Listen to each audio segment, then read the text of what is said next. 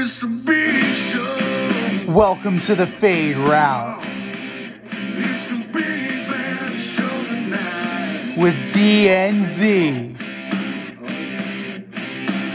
Yeah, it's a big show. Here are your hosts, Cracking up, telling them lies. DNZ.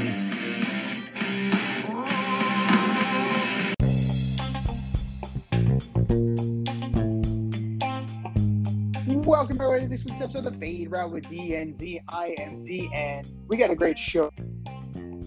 We're talking about week 18. It is crunch time. We have a win or go home scenario. We have another player who decided to have a strip show at home. We have trolling their fans or begging for a superstar to join their ranks. But we'll begin AFC North fallout after the Cincinnati Bengals, the City Chiefs, 34 to 31. Who would have seen this coming at the beginning of the Cincinnati Bengals have clinched the AFC North title, a playoff berth. They are currently sitting in the three seed. So that means yes, the Bengals are ranked higher than the Bills. Yes, the Bengals are ranked higher than the Patriots. In this coming on the arm of Joe Mixon, uh, John the legs of Joe Mixon. on the speed of Ja'Marr Chase. This team has surpassed all expectations, and the way things are going this year, who's to say they can't make a serious run in the playoffs? Not to mention, we had a little bit of a situation in Landover, Maryland. Part of the stands collapsed during halftime, and several fans fell out of the stands. Like, well, I've heard raining cats and dogs. I've I've never seen something like that happen. Kudos to Jalen Hurts. He could have been seriously hurt as fast, but he did a heck of a job there, kind of playing it off and turning it into a photo op. He even wrote a letter to the Washington football team asking why that they're not, you know, dealing with why they're not going to check on the people that fell of the stand stadium or even provide, you know, like a doctor. Interesting to me that eh, of terrible things that Dan Snyder has done, of all horrible notes, horrible in WFT history that have occurred under his stewardship as owner, this is just the latest, and it's just par for the course in Washington. And here he is. I've known this guy since our days on Carousel Shoes, flight crew through and through, the last QB in St. John's history. What's up, D? How's it going, man? Hey, I've also heard of raining men. I mean, it does it does rain men occasionally Well, it was raining men. It was raining, Women, raining men children. on top of J- whomever. Anybody, you know, Eagles fans, WFT fans, yeah, it, it was pouring on Jalen Hurts. it's boring.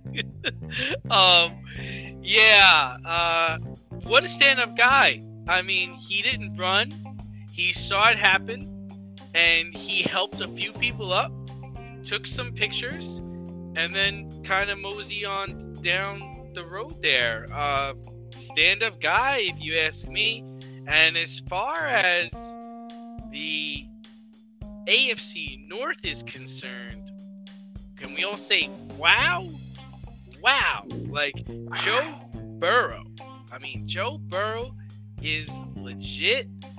That team, like we spoke about last week, they've got a bunch of studs on their team, and they delivered the knockout blow last week to claim the North and the rest, the rest is gonna be history. And you gotta like their chances just because from a talent perspective. Um, I believe they have a very good coaching candidate for coach of the year over Matt LaFleur, big time. And now after Brian Flores got blowed out, uh, I, I think he's out of the picture too. We're going to discuss it a little bit later, but I think the Oakland coach can deserve consideration too. Six and five with everything that they've gone through. So, you know, bravo to the Bengals. Can't call them the Bungles anymore, right? They did not bungle this. They, but the team that did bungle this has to be considered the Cleveland Browns, right? They were the darling for last year when they took it to the Chiefs. They knocked off the Steelers. They were in position to take the next level, and they could not get out of their own way in typical Cleveland Browns fashion. Um, I saw I saw an article online saying that Cincinnati this year is everything that Cleveland was supposed to be, and it's kind of mm. hard not to to agree with that kind of statement, especially uh, at the quarterback position. Joe Burrow did what he was supposed to do, and he became that it quarterback that Baker Mayfield just could never live up to, despite being overall pick. And it goes to show you they're probably moving on from Baker, and he's not going to be starting Saturday. Call that. sure, Call, call that. Call that. I You did. that. You, you did. So it is, you know, the Cleveland Browns are the Cleveland Browns are the Cleveland Browns, and that isn't changing anytime soon. And that was absolutely on display on Monday night as Big Ben said goodbye to Heinz Field. Possibly the last time, most likely the last time. Even if they make the playoffs, they're going to be on the road the entire time. So there's pretty much no way he'll be back at Heinz Field. The Steelers beat the Browns 26 to 14. And is going to be your biggest takeaway from Ben Roethlisberger. And what are you going to remember most about Ben playing at Heinz Field? Well, first of all, I think we discussed it a little bit last week, but I, I've been watching Man in the Arena, the Tom Brady special on ESPN Plus, uh, giving them a plug there, and I forgot how good Ben Roethlisberger was. I forgot he had Heath Miller and Plaxico Burress and Jerome Bettis in the first part of his career. I forgot about those guys. Santonio And- Holmes, him too. Santonio Holmes, uh, Hines Ward, Alan Faneca. Man, their teams were good. Joey Porter on defense. Damn. But so when I think about Ben, I mean, I've I always liked him. A lot of people think he's this upper echelon quarterback, and and he could he should be one of the best all time. I, I'm not there. I think I think he's very good. Um, it's great that he spent all his years in Pittsburgh. Uh, big arm, big dude, hard to take down. So my things that I'm gonna remember from him playing at Heinz Field is I, a couple of up and down things. Um, some good and some bad memories. The first memory that comes to mind, and I remember it because I was there. I remember the Jaguars with David Garrard and Maurice Jones-Drew went into Heinz Field and beat the Steelers 31-29 and this was the year after they won the Super Bowl. So I believe this was in 2007. And Ben Roethlisberger, um, um, the, the, the Jaguars scored, and uh, the, the, the, the, the Steelers got the ball back. 30 seconds left in the game. Ben fumbles the ball. Disaster. Uh, the second one that I remember, and this is a good memory, even though I'm a, a Tom Brady fan, I remember, I believe it, it must have been, I want to say it was either 04 or 05, but the Patriots were 6 and 0. They went into Heinz Field to play against the Steelers, who were 5 and 1. And yeah, Ben only threw for 200 yards that day, but they took it to the Patriots and they slapped them. And uh, I remember that Patriots D was like Rodney Harrison, Teddy Bruschi, Teddy Johnson, uh, Vince Wilfork, Mike Vrabel, Asante Samuel. Like this was a this was a stacked defense, and Ben did his thing and won the game. and the last one I remember, and this was also it was a loss, but to me this was the best game I saw Ben play. Or this this was yeah this was the best game I saw Ben play. It was when the Jaguars beat the Steelers 45 to 42 in the divisional round of the 2017 playoffs. The Steelers could not stop the Jaguars that day, but Ben threw for 469 yards, five touchdowns, and one interception against Jalen Ramsey, Calais Campbell, and that formidable defense at the time. And he did all he could, but it wasn't enough. But that is the game that I will most remember Ben Roethlisberger. And also, he had one of the best throws in Super Bowl history, but that wasn't at Heinz Field. But that those are the Heinz Field memories I remember. Yeah, honestly, Ben Roethlisberger was a good quarterback, flashes of greatness, not a you know not a highlight reel guy. Lot of what he did and where he excelled was in escapability, in absorb. Because he's 6'5", 240. He's a linebacker with an arm. So he can take a lot of punishment. He has taken a lot of punishment. He stood in there. He's delivered the ball. And, you know, you mentioned the relationship with Heath Miller, the chemistry with Heath Miller, Hines Ward, Plaxico Burress. Uh, Even fast forward now to guys like Chase Claypool, Juju, Antonio Brown prior to their, you know, prior to their divorce. Right? Roethlisberger has delivered the goods, and a lot, you know, a six-time Pro Bowler, two-time Super Bowl champion.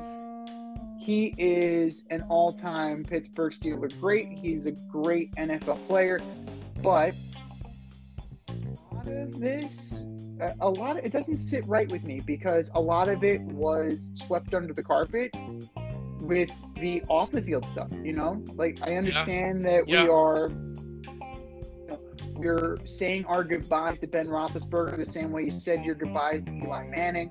That you never really got to say your goodbyes to Philip Rivers over, but there was a lot of off the field mess between the motorcycle accident, the sexual assault allegations.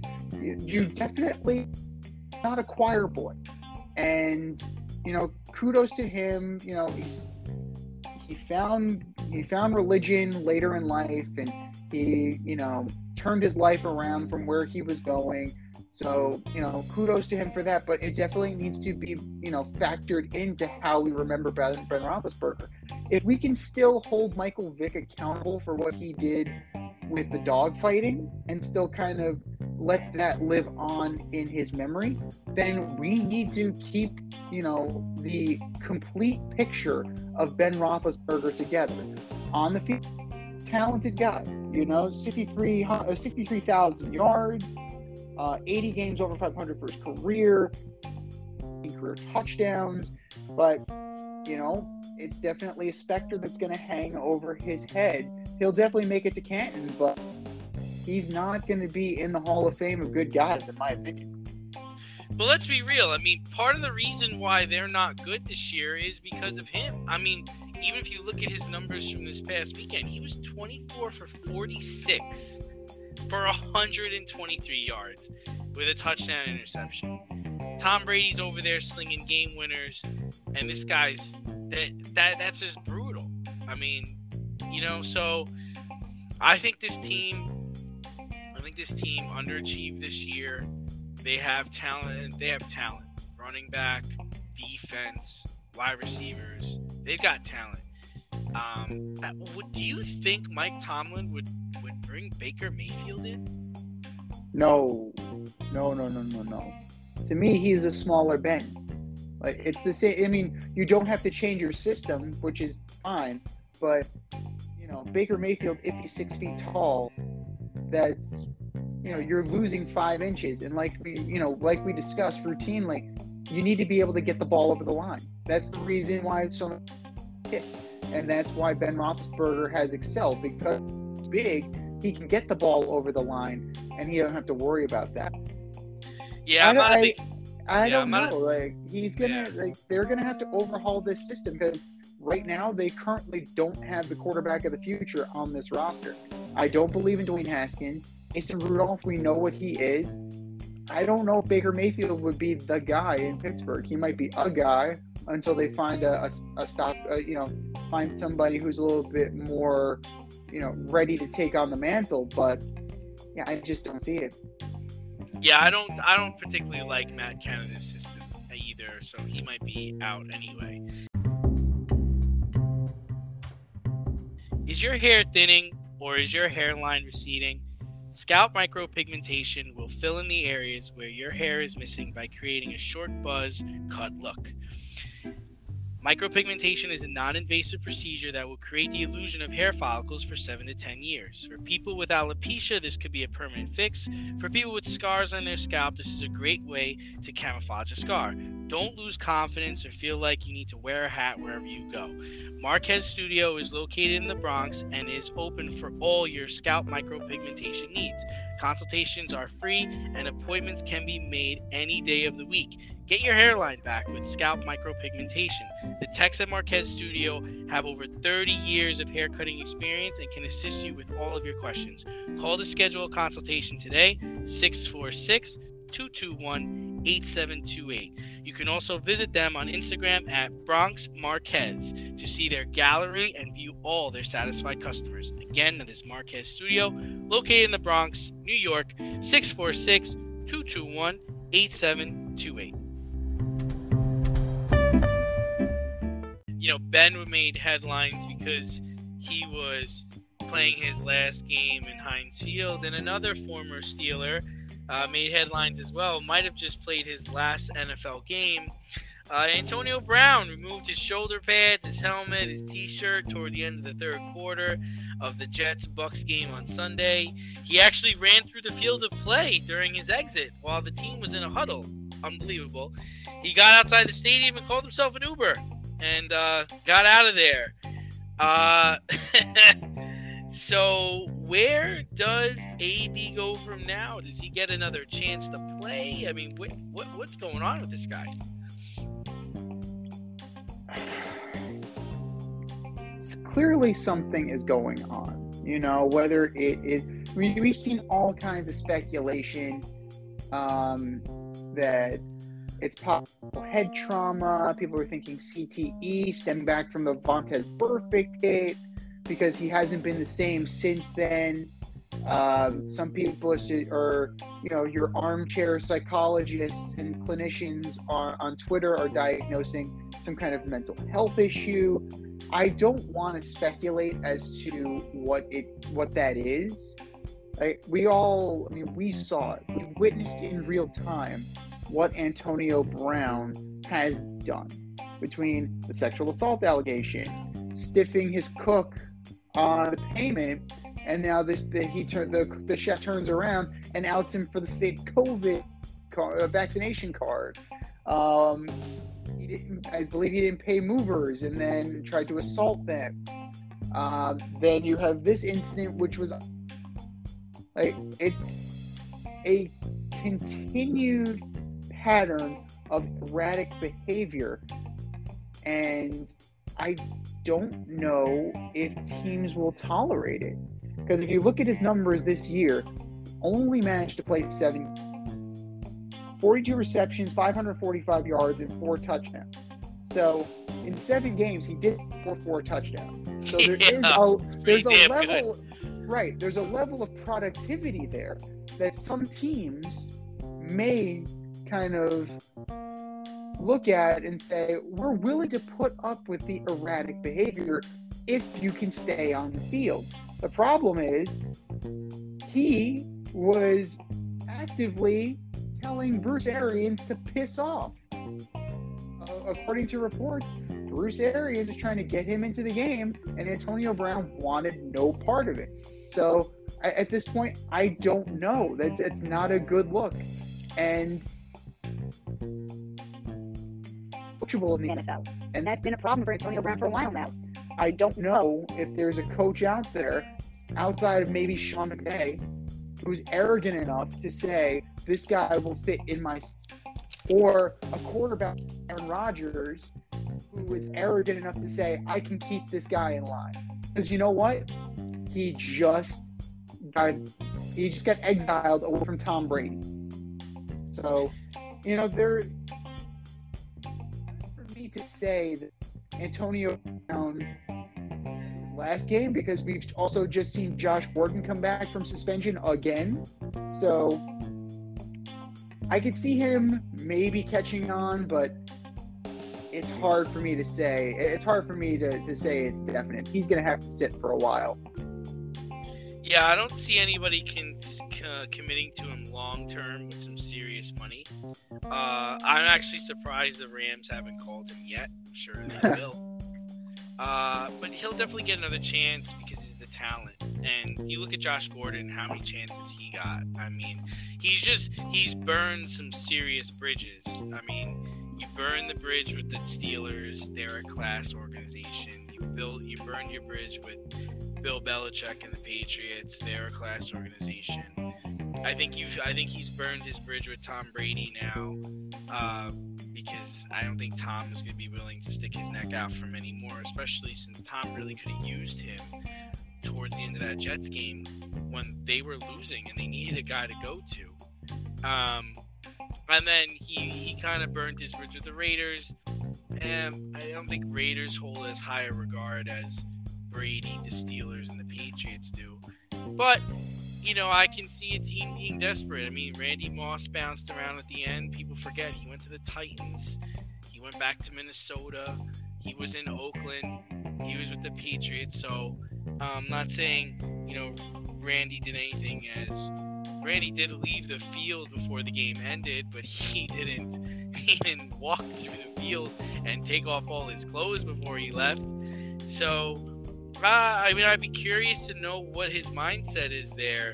I mean, you got you got Tom Brady who stuck his neck out for you. You got Bruce Arians who had to look like an ass in front of the media for bringing you back, and this is the way you thank them. This is the way you repay them. So, I got to imagine that that's gonna ruffle some feathers somewhere, and it might it might you know it might deter people from from signing him. Well, let's let's look at him. Let's juxtapose him with now his two-time former teammate, Le'Veon Bell. You can say that Le'Veon Bell burned some bridges the same way. It's something about like these two guys in particular, right? They burned their bridges in Pittsburgh. Le'Veon Bell signs with the Jets, burn that bridge to the ground, caught on with the and then burn that bridge to the ground after getting to the Super Bowl because he didn't get any playing time. So you just have these are just two guys that are not good teammates. And at the end of the day, you you need to trust the guys in your huddle. And they have a lot of work to do in order to regain that trust. And for Antonio Brown, your greatest ability is going to be your availability. And if you're consistently behaving erratic, you're not you're not going to earn that trust, and you're not going to be anything more than. And, And that's going- not going to bode well for your long-term career options. We'll see thi- what happens. Yeah, I mean the only the only difference I would say is I don't I think Le'Veon Brown Levy Le'Veon Bell was done, and uh, I don't think he was as good of a football player as Antonio Brown. Like he signed that contract with the Jets, which was stupid by the Jets, and then he went to Kansas City and they just didn't need him. Like he was like an emergency guy, and that's why he didn't really get to play. And then I think he was just looking for too much money, which was why he was having a hard time, catching on with teams. And then I think he went to Baltimore and he he's not as good of a player anymore. So they're like I really don't need you. You're going back to the night squad. He gets cut. And then again it becomes a depth issue, right? The the, the Bucks lose Fournette and they're like, ah, we need depth. Go get Le'Veon Bell. Why not? You know, I, I, I compare Antonio Brown more to like Randy Moss, who had on-field antics. We all remember in in Green Bay when he he mooned the crowd or mooned the crowd. Straight cash, homie. Uh, and then you know Terrell Owens. Let's not forget the outbursts by Terrell Owens when he was with the 49ers going after Greg Knapp. I mean, that was crazy. That was on that was on television. He's screaming and yelling at his coach. He eventually went to Dallas. He eventually went to the Super Bowl with the Eagles. And as of right now, he's trying to get on the phone with Tom Brady, trying to convince him to let him have a tryout there in Tampa, oh, which I think would be actually really interesting. But, you know, so I think people have short term memories of other wide receivers who have committed, you know, these kind of actions.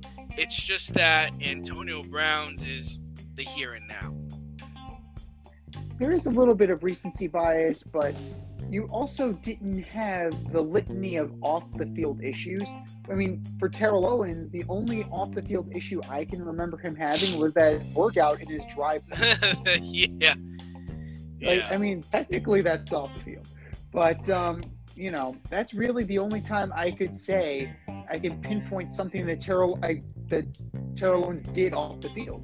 Everything I mean- about him, whether it was standing on the star in Dallas, to you know, oh yeah, that that was outing yeah. Donovan McNabb for saying he was in the huddle. Yeah. Like that, everything with T.O. was confined to the field.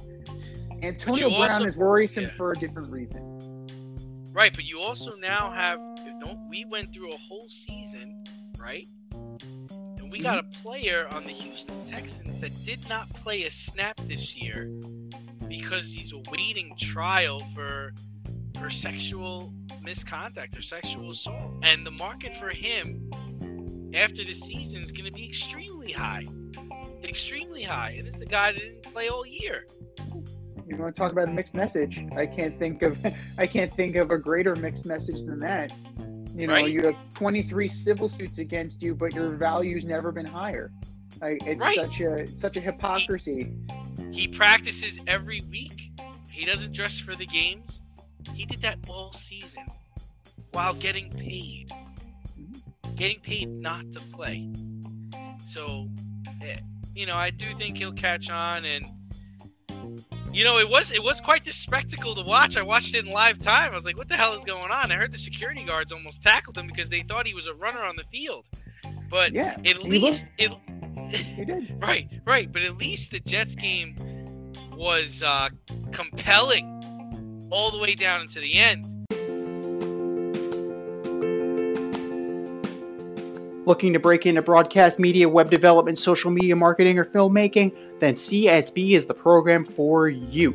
From day one, you'll be trained hands on by industry pros like friend of the show Rob Adams, whose goal is to get you trained and get you working in months, not years. CSB offers 8 and 16 week programs in small class sizes designed to give you the personalized attention you need.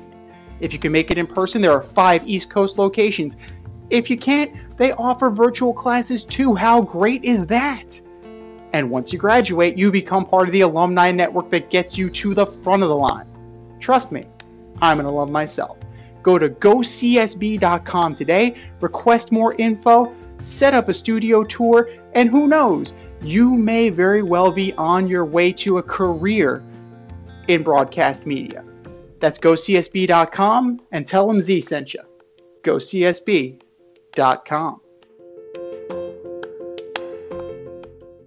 One thing that wasn't compelling down to the end, or two things that weren't compelling down to the end, were the college football playoffs over the weekend, which was a massacre. Alabama blew out Cincinnati 27 to 6, and Georgia crushed Michigan 37-11. Great way to spend New Year's Eve. Do you think this lack of competition obliterated the chances of expanding the playoff? And who do you have winning SEC championship game number two? Well, uh, I'm going to answer the second question first. Because let's be real here. It's very hard to pick Georgia when we've seen what Alabama has done to them. They're, Alabama, like I say, it's NFLU. You have potentially a Sunday player at every position and possibly a ba- at backup too. So it's an embarrassment of depth. It's an they have the advantage with the coach. They have the advantage with the scheme. It's hard for me to, to think that Georgia has any kind of threat. As far as what we saw from Minnesota, from uh, Michigan and from Cincinnati, uh, it's very hard for me to think that they're ever going to do non-power five conference teams unless they absolutely positively have to. Cincinnati got embarrassed. They flat out got embarrassed. And this was supposed to be this was supposed to be the team was emblematic of the underdog, emblematic of what's wrong with the system. Like they were supposed to be Gonzaga before but Gonzaga became NCAA basketball. They're the equivalent to a mid major. Well, this is what happens when mid majors take on the big boys, especially in a sport like college football. They get beat, and they get beat bad. And as far as Michigan goes, this might be the catalyst for them to finally kind of mutually part ways with Jim Harbaugh. I've heard rumors that he would be willing to listen to NFL teams. I know you have the Raiders available, you have the Bears available, you most likely have the Giants available. Teams with cachet, you have teams with pedigree. And in terms of the Bears, you have the, the organization that drafted Jim Harbaugh. So it is within the realm of possibility that this could be Jim Harbaugh's final game as the head coach of the Maize and Blue. Yeah, I mean, I think, I, I think the the other thing that hurts the playoff is that these teams last played a month ago. I feel mm-hmm. like if the game took place a little sooner, the team of Cincinnati and the team of Michigan would have had a better chance. They would have been riding a high. They would have been in rhythm, and I think I think the turnout they it, it might have still been the same winners, but at least it would have been more compelling. I mean, Cincinnati, geez, twenty-seven to six. The game was over before it even started, and same thing with Michigan. It, it was never it was never a game. It was never entertaining at all. So I think if if you're gonna if you're gonna allow this kind of play to happen, they need to move it up. They need to do they need to do it sooner. And listen, it's a wave right now, and we've talked about this before. It's like this is the SEC's time. Okay, back in the day it was the Miami Hurricanes. Before that, what it was Nebraska, and then it was Ohio State. Like it's just, just the wave it is. Like Nick Saban's not going to be at Alabama forever, but if you keep moving teams between conferences, like you have you have Texas and Oklahoma going to the SEC, well now that just kills the Big 12, man. So they'll never do it, but they need to go back to it being regional. Like wherever you are, that's where you're playing. That's where you represent, and that's it. Scout in your area, try to bring the best talent from your area on your team. It's just going to be the best for everyone. You move to these power conferences, it's not going to work. And forget about expansion. I don't want to hear expansion ever again. And the truth is, is even though these thi- this this game these games were blowouts, they still want to expand because they want more money. They want more teams involved. But by doing that, you water down the product. By adding more games, we're in putting more teams in. There's bigger chance for injury. There's bigger chance for the any given Sunday or any given Saturday attitude where, whoops, you know, just it just wasn't our day. It just didn't work out today, and that's not what you want. I want to see the best teams. I want to see the best teams play. I want to see the best teams win. So, you know, instead, what do we get? We get a rematch of the SEC championship game. I mean, I think I'm with you. I think Alabama's gonna gonna beat them, but the outcome of the game means nothing to me. I won't even. I'm, I don't even know if I'm gonna watch the game because if Alabama wins, it shows how dominant they are, and if Georgia wins, it just says okay, they're both one and one the last time they played each other. So we, do we really have a champion if Georgia won wins? So it doesn't matter. They've they've ruined this for themselves, and and, and that's my spiel. I mean, rightfully so. Um, as far as expansion goes, even if you expanded to six teams and giving the first two teams a bye, who are you getting in? You're getting in like Notre Dame. Do you really want to watch Notre Dame? I, I mean, I, I didn't want to watch Notre Dame in, in a serious bowl, particularly after you know losing their head coach and then having to deal with that. You know, it's it's not a great system, but it's the system that's in place, and there's a lot of cleaning up to do. But in this instance, I'm glad that the championship committee put Cincinnati in. So if they actually, you know, if Alabama won, wins or Georgia wins, there's none of that UCF crap. Yeah, yeah. So where Right. they finished undefeated. You know, they hung a national championship undefeated banner, and you know, like the they got in and they got exposed. So this is, you know, they find, you know, the committee did what they were supposed to do, and they put together something that was for the underdog reason. Avoid messy accidents. Get better stopping power with your brake pads. Callahan brake pads. You never know when you'll be driving in the road and there will be a truck tire that you need to avoid and save your family. Callahan Auto. We really care about what's under your hood. And speaking of compelling, week 18 is upon us. And we have a win or go home scenario in the AFC West. We're going to wait all day for Sunday night. The Las Vegas Raiders play the LA Chargers. Winner is in, loser goes home, unless they tie. And then they both get. But who do you have to see West showdown and who can go farther in the playoffs?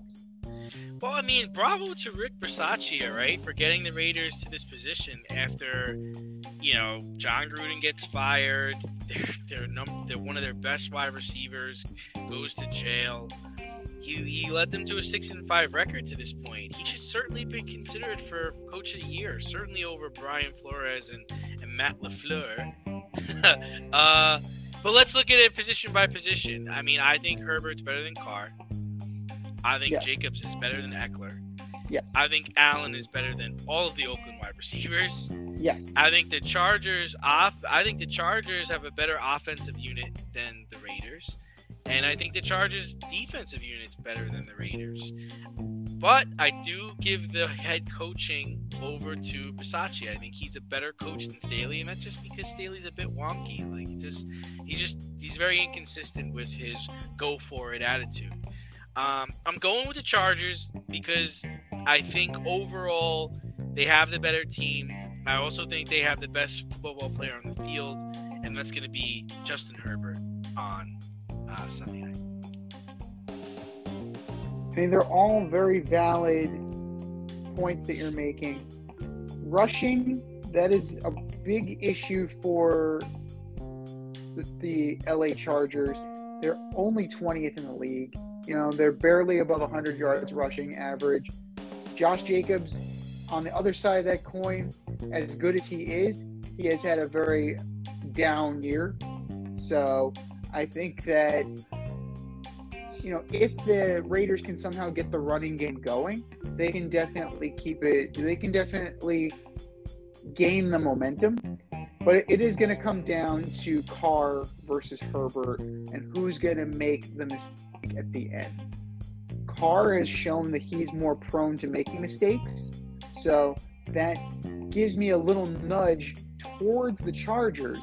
But when you take into account what Coach Staley has done and how stupidly he plays sometimes, going for it on fourth down. Now, think about this. Hang on. Let's go back to that game against the Chiefs, right? When he went for it, well, I believe he turned down nine points and then they lost in overtime. Solid, Solid. They would. This wouldn't be win or go home. right? Right. This would you you put yourself in this position. So Chargers because of the talent, but that leaves a lot to be desired. I, I could. This is a true toss-up game, in my opinion, and I can totally see it coming down to a field goal. And if it comes down to a field goal, Daniel Carlson, Yeah, kicker's in the lead. yeah. So He's he's had a money. He's, he's had a really he's had a money season. he's been and- great. And Oakland, Oakland had, I mean, it's Oakland and Vegas. The Vegas Raiders have had some clutch wins this year. I mean, they went into Dallas and beat Dallas. Uh, they they beat the Colts, who I think I think is the best team. I have the Colts really going to the Super Bowl. Uh, I believe they beat the Raiders. I mean, I'm sorry, I'm sorry. I believe they beat the Ravens at one Mhm. point in overtime. They beat the Dolphins, and everyone's saying how good the Dolphins are right now. They beat the Steelers. The Raiders have some decent wins on their belt, and so I'm thinking if it's a close game, I, I'm I'm more inclined to go with the Raiders. I just and I just think the the Chargers have a lot of firepower, and that and like you said, it, it could come down to coaching, which you know their their head coach could hurt them.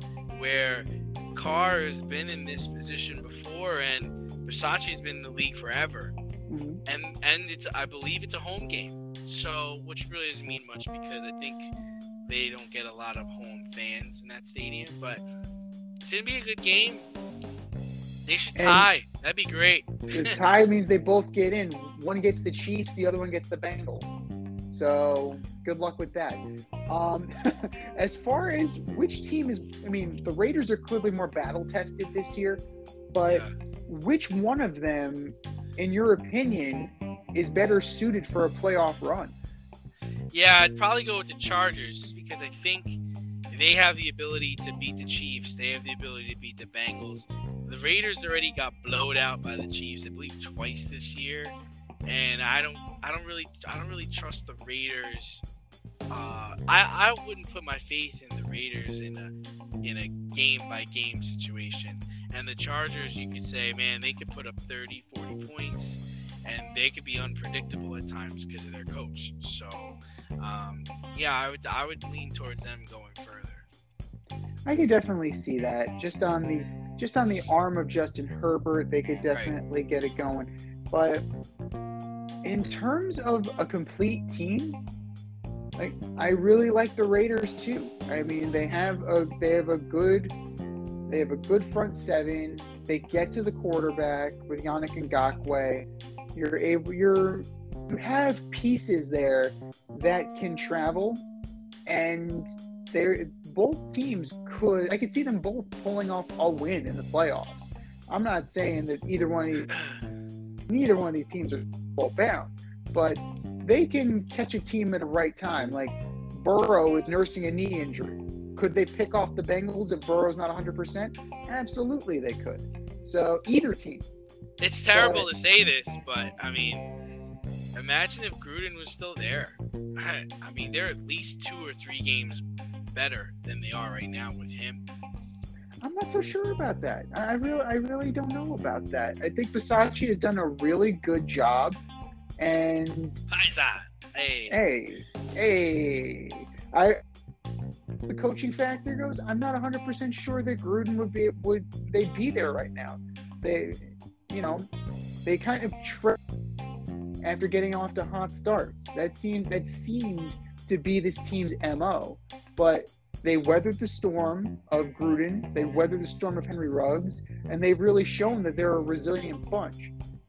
I mean, if if we're talking about battle testing and resiliency, I would go with the Raiders. I think the Raiders would have a better run in the playoffs than the Chargers, mostly because they've been playing with grit most of the year, and they've definitely, you know, had to overcome adversity.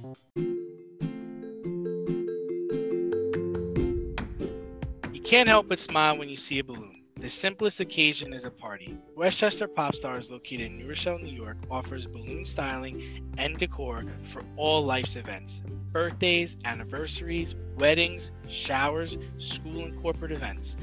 store openings, or just because. Westchester Pop Stars takes balloons and shapes them into works of art, creating decorative installations for your special occasions. No event is too big or too small, and their custom personalization service is top notch. Westchester Pop Stars is a private studio, quickly expanding. In person consultation is by appointment only. Send an email to westchesterpopstars at gmail.com for more information or to schedule an appointment. No need to hire an event stylist. All you need is balloons. Currently servicing Westchester, Putnam, New York City, and Connecticut. To find Westchester Pop Stars, search for them on Instagram, Facebook, or Google. But you know who's ho- ho- overcoming adversity right now? That'd be one Mr. Thal. So, former longtime reporter for the MLB Network. Former longtime reporter for the MLB Network. He lost his job recently due to his constant criticism of Commissioner Rob Manfred, who we can agree has ruined the game of baseball. Currently, there are no scheduled it is almost guaranteed that we are going to miss regular season games. So, my question to you is this If Ken Rosenthal can't keep his job, what chance in hell do we have Oh, we're done. getting Oh. hired by baseball? Oh, forget it. We're done. We're we're there's there's no shot. There's no shot the MLB network is gonna come calling us. Absolutely not at all. I just I'm just not sure I fully understand why Ken was fired. I mean, I expect a reporter to provide me with facts to support their opinion on subject matter. And for me to make my decision on if I want to believe those facts or if I want to disagree with them, right? Um, I don't expect Major League Baseball or the MLB network to agree with everything the league does. I mean, what good would that be? I mean, uh, I, I just, well, who would want to watch that all the time if they're just a bunch of yes men? I mean, we've only, we've only been critical, we've only been critical of Rob Manfred on extra innings, the lockout, how he treated COVID, his new reliever rule, uh, almost just about everything he's done got in office there. We gave him Uh, credit for Trevor Bauer. We did give him Yes. credit for that. Yes, yes. Even a broken clock is right twice a day. It's important to discuss both sides of an argument and let the listeners decide where they fall. Uh, canning a guy because you disagree with his perception of you or how you're doing your job, I, I just, I mean, how what credit could we give the Major League Baseball Network going forward now that we know how they treat employees they don't agree with? True. Well, let's be, you know, let's be fully trained. Ken Rosenthal is a columnist, right? He's not a news reporter. So there's going to be color in his commentary. It's not like the Associated Press where it's blah blah blah from blah blah blah in exchange for blah blah blah.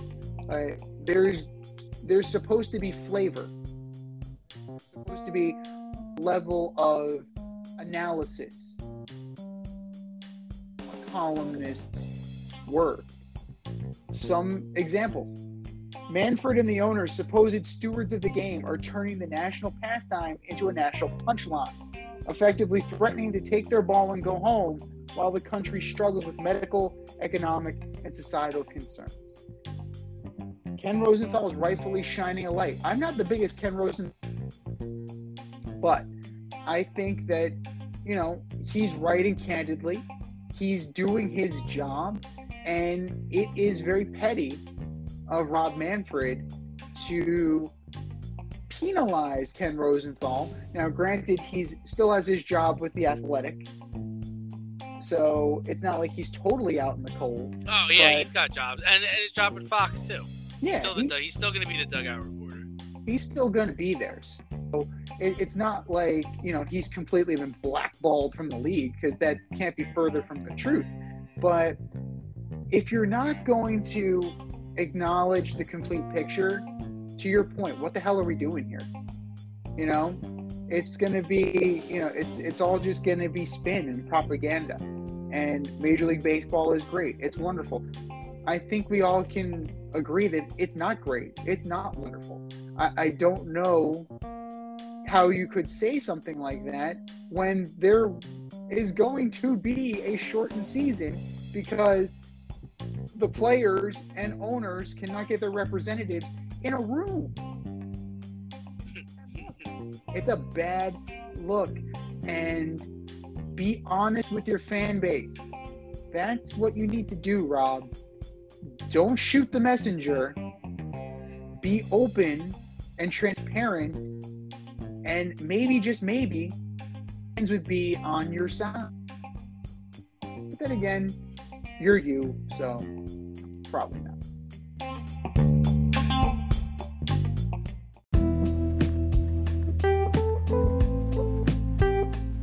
Bullshit or no shit? We're going to debate this week's most controversial sports topics right now.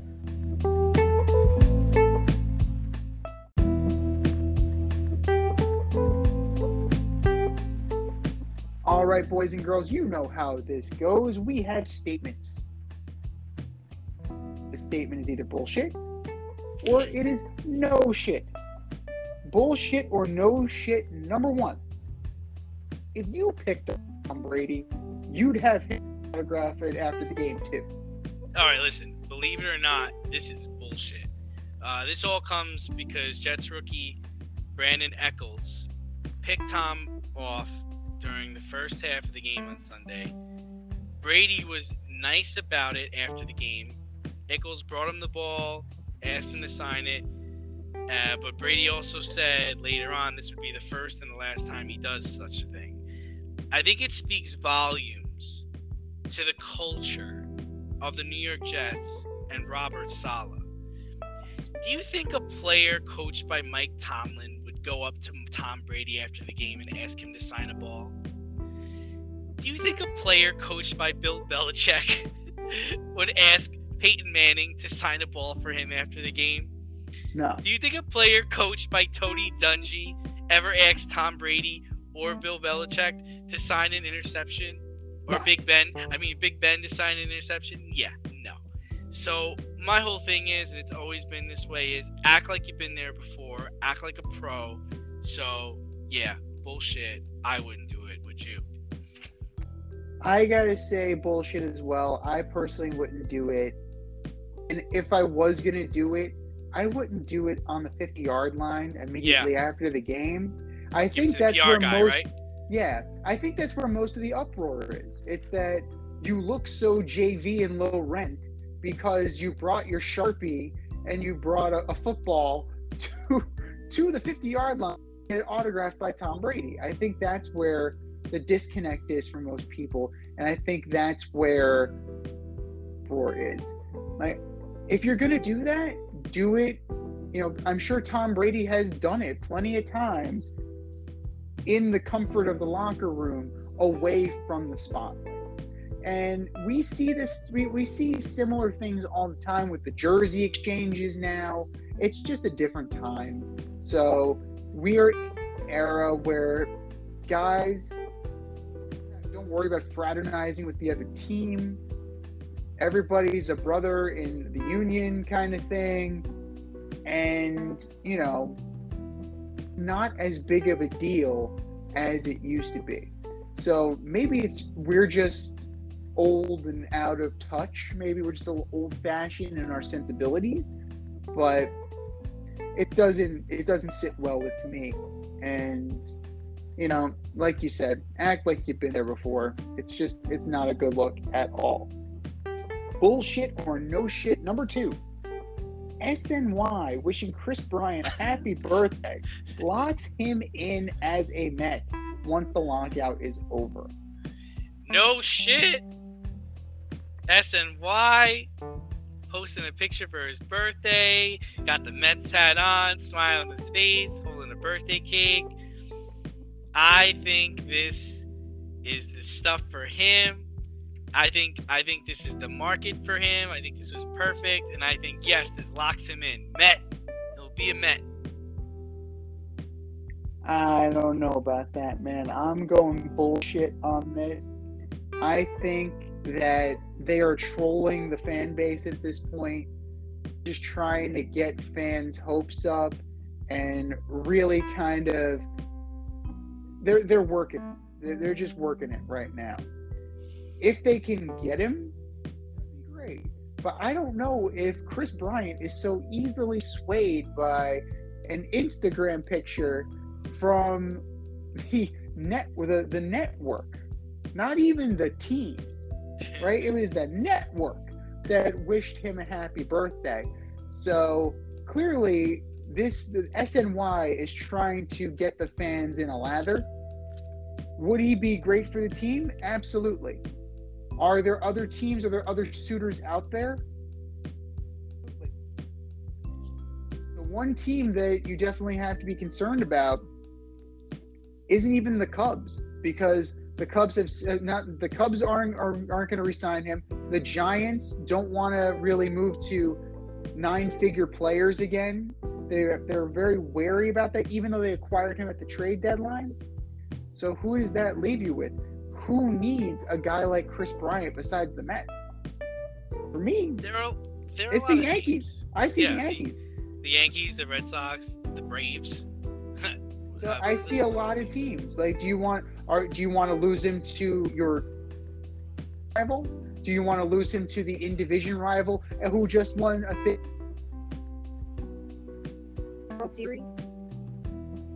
But this is definitely pandering to the audience. Definitely pandering to Kris Bryant. I just don't know if this is enough, and I don't think, I, I don't think it's a done deal by any stretch of the. Bullshit or no shit. Number three, Klay Thompson's return to the Warriors is much more important than Kyrie's return to the Nets. Oh, no shit. I think the Warriors will be unstoppable once Klay comes back. And he can play at home or away. As long as he's 85% of what he was, they're going to be amazing. I don't, Kyrie's a non story to me. I'm going no shit as well.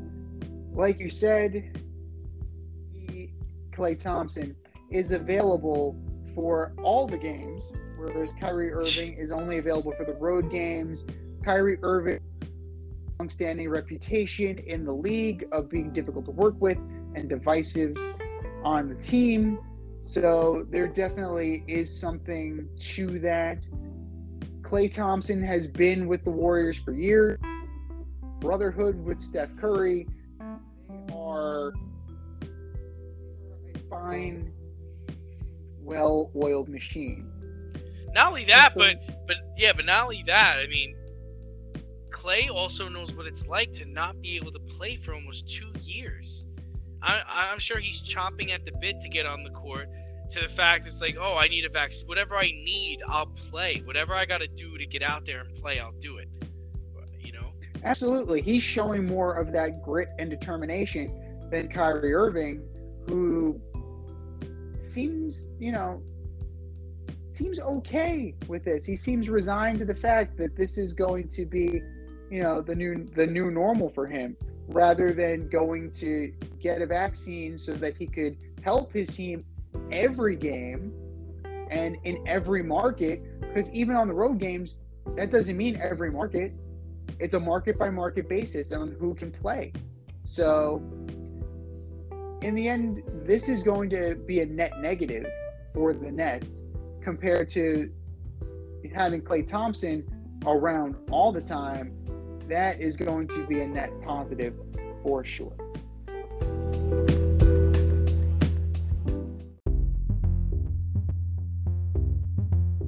Are you in need of air care maintenance or service? I have the company for you.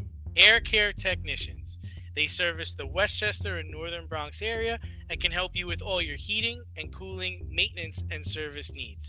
Just give them a call at 914 315 1547. Again, that's 914 315 1547. Or shoot them an email at aircaretechnicians at gmail.com. These guys are the real deal as they are veteran owned, licensed and insured. Make sure to tell them that D&Z sent you.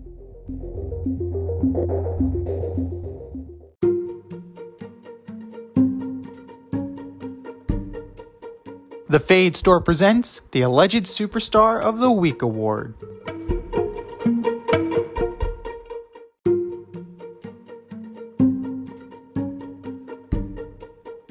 All right, boys and girls, you know it's time for the Alleged Superstar of the Week.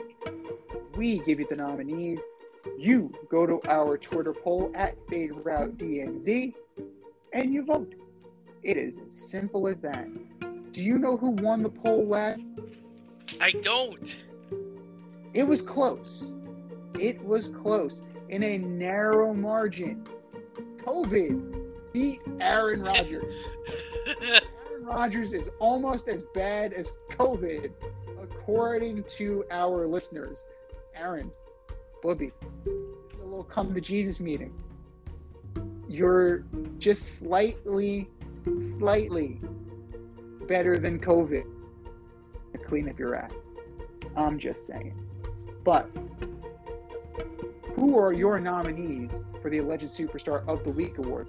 Uh, well, all of my nominees we actually talked about this week. First up, Rob Manfred firing Kevin Rosenthal because he criticized you on how you were handling the pandemic. Get over it. Unless he's sleeping with your wife, he should be out there doing his job. Rob Manfred, you are my alleged superstar of the week. Number two, Antonio Brown taking off your shoulder pads, helmet, shirt, and leaving through the field while your team is losing on the road after players like Tom Brady and Mike Evans defended you. Head coach Bruce Arians brought you back after dealing with your fake vaccination card. You are my alleged superstar of the week. And last and certainly least seems to be a repeat, repeat offender on this list. Kyrie Irving playing your first game tonight on the road after winning your standoff with the NBA and the league over refusing to get your vaccination. You are still my alleged superstar of the week. How about you, Z? Those are fantastic choices. You took one of mine, so that that is a okay. Rob Manfred, we can agree on that. Yeah, this guy. no, no job interviews, probably no player interviews. We're not even getting a Christmas card from this guy. Nothing. We're just Nothing. gonna keep. It's nothing. We got nothing. But my two, one from the world of professional football, and the other one from professional tennis. We're going to start with Trevor Lawrence. 17 to 27, 193 yards, one touchdown in a horrible showing against fellow rookie Mac Jones and the Patriots, furthering Lawrence's mediocre rookie season. Trevor Lawrence, you are my alleged superstar of the week. Novak Djokovic, for being refused entry into Australia after your medical exemption denied because you're an anti vaxxer. These are the rules in place, Novak. If you want to play, this is what you got to do. And if you don't like it, well, I guess you can just go home. Novak Djokovic, you are my alleged superstar of the week. The That's a that's a wild story, by the way. That whole situation is wild. We didn't really talk about it, but that whole situation is absolutely bananas. is this is going to be crazy, and we're going to see how this plays out throughout the uh, throughout the year because this isn't the first time that Novak Djokovic has been vocal about scenes and other. Because if you remember the U.S. Open, he was complaining about the proximity of the hotel to Arthur Ashe Stadium. Like this guy, he's just a malcontent. He's the Aaron Rodgers, right? He's the Aaron Rodgers of tennis. So, you know, again, Aaron, Booby, you really got to reevaluate your life if you're being compared to these guys. But these are our nominees, ladies and gentlemen. Go to the Twitter page, vote, vote, vote, and for our nominees.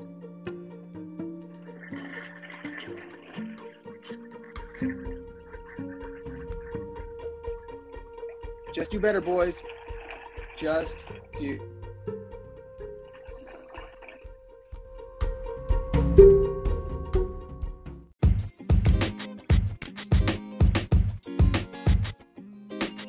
Your favorite podcast has its own merch line now. Go to the Fade store with DNZ.com today for all your Fade Route merch needs. I'm talking tank tops, t shirts, sweatshirts, like yoga pants, we got those too. Like some cool accessories, we got those too. And we're not done yet. We have so much more planned for you, but check out what we have today at the Fade store with DNZ.com. That's the Fade store with DNZ.com.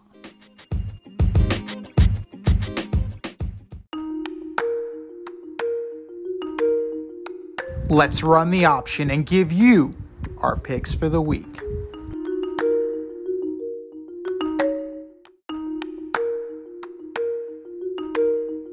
All right, week 18, the option. What did you do last week, brother? Six. Uh, no, I got ten and six. That seems to be a recurring theme for me. It's a solid number. I won 10-6 as well. Got a couple of, you know, got a couple of good breaks.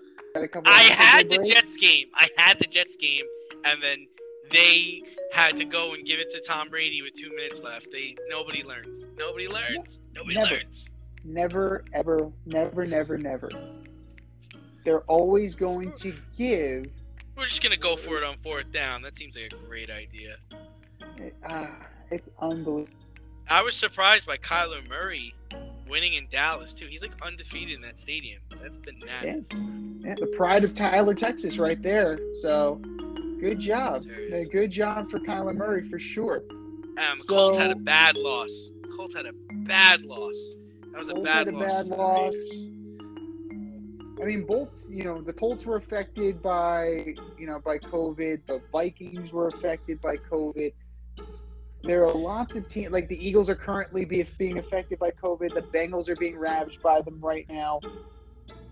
We're going to see, and it's definitely you know our picks are definitely in flux because of the COVID thing. You know, it's one of those things that they look good now, but by Sure, game time, by the time game time goes around, you know, we may look real bad. But uh, Saturday, Saturday at 4:30, 11 and five, to Denver to take on the seven and nine Broncos. Who you got? Chiefs. Chiefs are going to take this one. They're probably still going to play. Uh, I don't see why they wouldn't. They can lock up the two seed. The Broncos are going nowhere. Vic Fangio scared. So, congratulations to the Kansas City Chiefs. 8:15 NFC East rivalry game. The 11 and 5 Cowboys at the 9 and 7 Eagles. Cowboys. this is tough. You know, I really don't know about the injury status and the COVID status for the Eagles because you have a lot of guys that are currently on the bubble. If they're cleared to play, I can totally see the Eagles taking it to the Cowboys and giving them a shot in the mouth. You know what? Based on last week, what we saw from the Cardinals, I'm going to take the Eagles.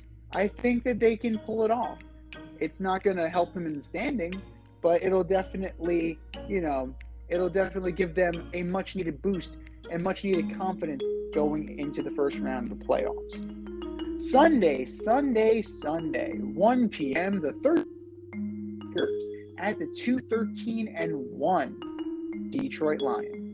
Yeah, Packers. Packers, and it won't be close. Aaron Rodgers is lobbying to play this game, so he's gonna. Aaron Rodgers is gonna play, and if that's the case, it does not bode well for the Lions. The nine and seven Colts fighting for their playoff lives at the two and fourteen Jaguars. Colts, but I want to see the Jags win so we can get that possibly that tie going in that Oakland Raiders Chargers game. I would love to root for chaos. I mean, as you guys know, I was rooting for chaos when it got to game 162 this year. I wanted it a complete upheaval. The Jaguars are hot garbage. So the Colts are going to take this one pretty easily. the one highlight, well, two highlights really, coming out of Jack Clown out. So all the fans are going to dress up like clowns, which should be interesting. And the second one, Jim Caldwell is finally getting an interview, and he's getting an interview with the Jets. I like that. I like that a lot. And I really hope that Jim Caldwell gets this job because he got run out of Detroit. He was the last coach with a winning record in Detroit. So I really hope that Coach Caldwell lands on his feet with the organization. The 6 and 10 Washington football team at the 4 and 12 Giants. Uh, jeez. We have to pick this game. Uh, take the Unfortunately, Washington, take the Washington football team. They gotta win a game, right?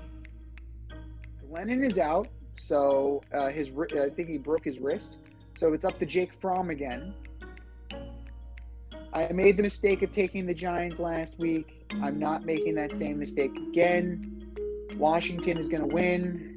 It's going to be a dog of a game, and Joe Judge is probably out on his ass, and rightfully so. This press conference this week was laughable. 11, 11 minutes of straight bullshit. It- it- it's amazing. I hope hopefully they wore boots. Just shut This- up. The six and ten Bears reports say that Nagy is out after the game. Thank Took God. them long enough. Six and ten Bears at the seven and nine Vikings. Vikings. Vikings win, and Zimmer probably gets canned too. Like Yeah. they're a very underachieving team. It wouldn't surprise me if Mike Zimmer got canned as well. The eleven and five Titans at the four and twelve Texans. Crazy. The Titans are gonna lock up this one seed. That's nuts. That's really nuts. Yeah, the Titans take this one pretty handily. The Texans done nothing but hurt their draft status. So, what's one more? You know, just have the Titans steamroll you. Rivalry game with minor outside playoff compl- uh, implications. The eight seven and one Steelers at the eight and eight Ravens. Trash. Ben gets them one last time. We'll go to Steelers. I, I don't see why the Ravens would even play Lamar. Just let it go. Ravens are done. The Steelers, I think the Steelers will take this one as well, but they're not. It's not going to be enough for them to get in the playoffs. The ten and six Bengals at the seven and nine Browns. I'm taking the Browns just because the Bengals seem to be resting everybody. Burrow's got the knee. Mixon has COVID. Both of them have been ruled out already. I'm going to take the Browns as well. Case Keenum is going to show that he is a steadying force. I'm not saying he's a good quarterback. I'm just saying he's a steadying force. Cleveland wins. 425, the 9 and 7 Niners at the 12 and 4 Rams. Niners. I like the Niners in this game too. They're going to punch Rams in the mouth, and I think they might be able to punch their ticket.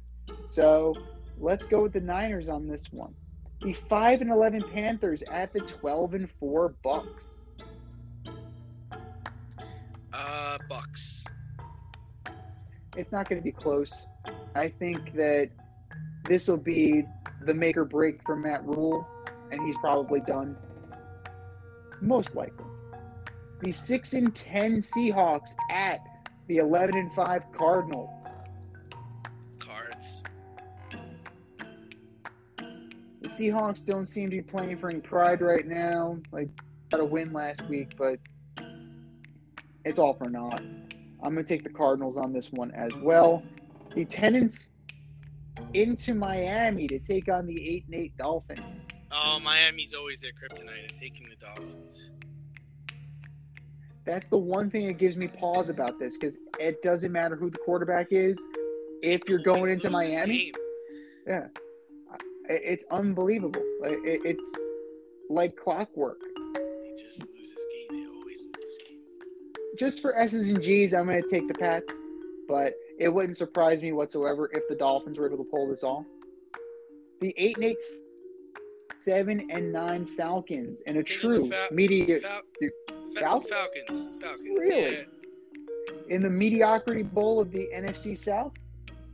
Okay, I mean, it, this is a tough one. It definitely is a tough one. Like both teams are just meh, the very definition of meh. I'm gonna take the Saints just because they have Kamara and the Falcons don't. 425 continuing the 4 and 12 Jets at the 10 and 6 Bills.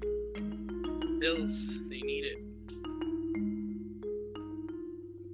The Jets have been surprisingly good lately. They've Stop. been Stop. they've been Stop. popping. They've been surprisingly good. I'm not saying they've Stop. been world beaters, but they had a lead on the Bucks. You sound like a you sound like a true Met fan. They had a lead on the Bucks. Who won the game? They're gonna ask for uh, Allen's autograph after the game. I'm gonna, you know what? In an upset, I'm saying the Jets beat the Bill, beat the Bills. Okay. There we go. So here we go. They're gonna beat them in the game or beat them to the stadium. beat them to the post game spread. beat them home. beat them to the fried bologna sandwiches. beat them to the, the roach coach after the game. They're gonna beat them to the anchor bar. Not least, win or go home. Sunday night, 820, the 9 and 7 Chargers go into Vegas to take on the 9 and 7 Raiders. Yeah, I've already talked about it. Taking the Chargers. I'm going to go with the Raiders. I think momentum is on their side. They play a gritty, hard nosed style of football that I don't think Coach Staley can uh, figure out. This has been the Fade Route with DNZ. Thanks for tuning in tonight. Catch our podcast Wednesday nights on Anchor, Spotify, iHeartRadio, or wherever you listen to your podcast. Until next time, stay faded, everyone. We'll talk to you next week.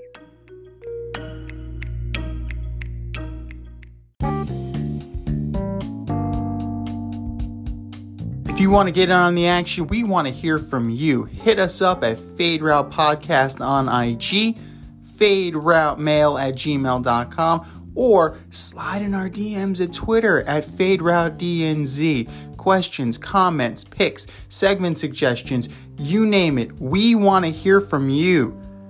Get at us, in crowd. Thanks for listening to this episode of our podcast. If you like what you heard and want to hear more, be sure to like and subscribe on your favorite podcast platform. Rate us five stars, leave us a review, turn on subscription notifications, and tell your friends. Spread the word, spread it wide.